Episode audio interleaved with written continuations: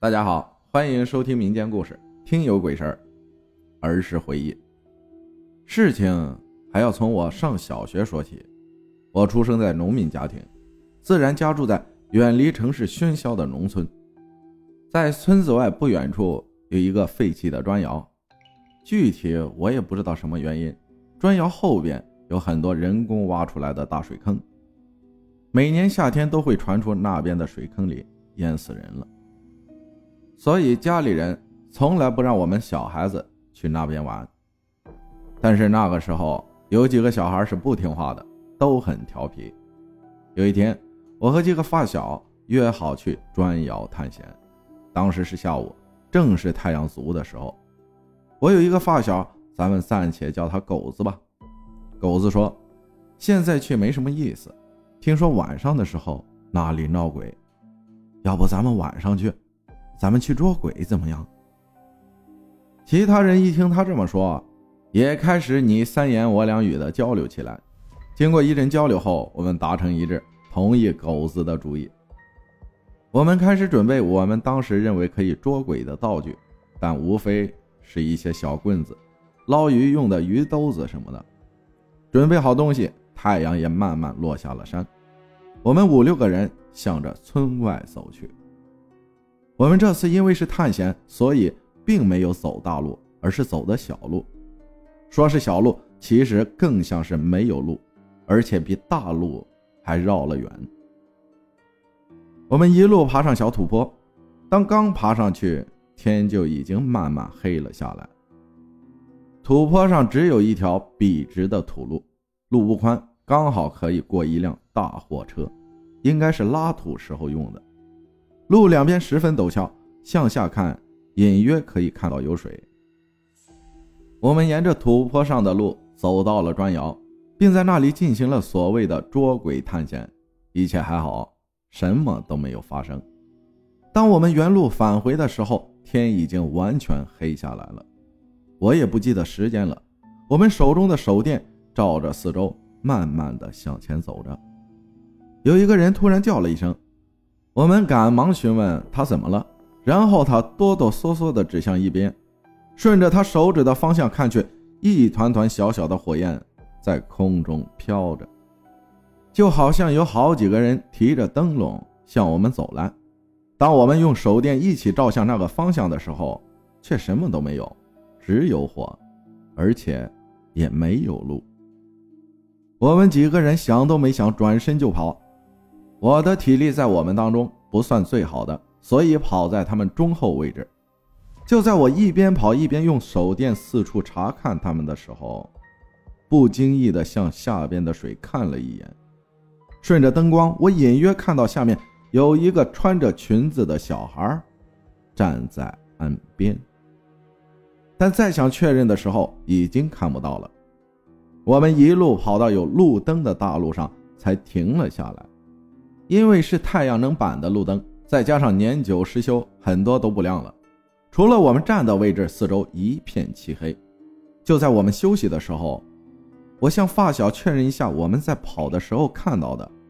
可刚听我说完，他们几个都说没看到，说我应该是太害怕，出现了幻觉。过了一会儿，我们再次出发，可刚走没多远，就听到后面一声咳嗽。我们将手电向后照过去，还是什么都没有。我们再次像脱缰的马似的跑了起来，因为是下坡路，所以跑得很快。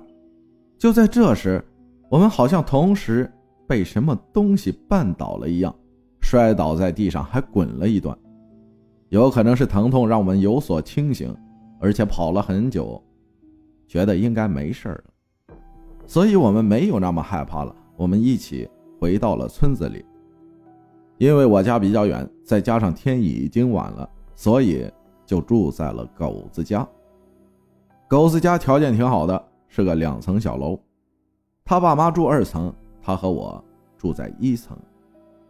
我们在屋子里聊着刚才发生的事情，还有我们同时摔跤的事儿，想起来还是会怕，但没多久，我们就睡着了。不知道过了多久，我被狗子咬醒了。他没有开灯，迎着月光，我看到他的表情带着恐惧。我只是不明所以的让他快睡，但下一秒，瞬间精神了。我又听到了同样的咳嗽声，这个声音听起来比我们年龄要小很多，所以我确定不是狗子发出的。接下来，我们又听到我们屋外有人在玩小车一样的玩具，声音格外的清晰。小车子在外面来回跑，时不时的伴着一个小孩的笑声。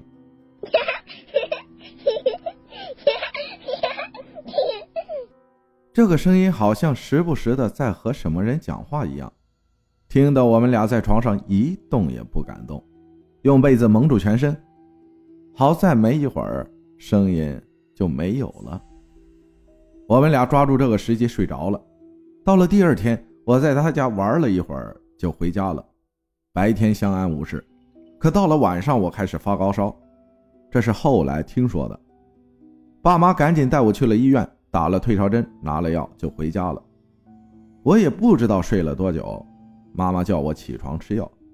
我坐起来看了一眼窗外，指着窗外对我妈说：“看窗外，有人看着我呢。”这句话给我妈吓得不轻。我奶奶这时说：“二小是不是吓着了？”听我奶这么一说，我妈也反应了过来。急忙穿好衣服，就往村东头老李家赶去，请人家过来看看。老李家的李奶奶会看这些。李奶奶到我家一看，就说这孩子吓得不轻啊，让我妈妈准备了一个杯子、一碗小米、一个手帕等。具体过程我也没仔细听，反正最后经过李奶奶的一番操作，第二天我就好了。之后。我父亲听李奶奶的建议，去求了一个护身符给我带上，一直到现在，都相安无事。现在回想一下，有很多用科学都可以解释，鬼火就是临自然。摔倒可能是因为腿部肌肉跟不上速度，导致一时失力。但我清晰的记得，我的脚是被什么东西拽了一下，才摔倒的。总而言之。这是我亲身经历的，没有夸大，大家就当个故事听听吧。用小米是一种民间驱除惊吓的一种方法，我曾经亲眼见过。感谢听友对方正在输入分享的故事，谢谢大家的收听，我是阿浩，咱们下期再见。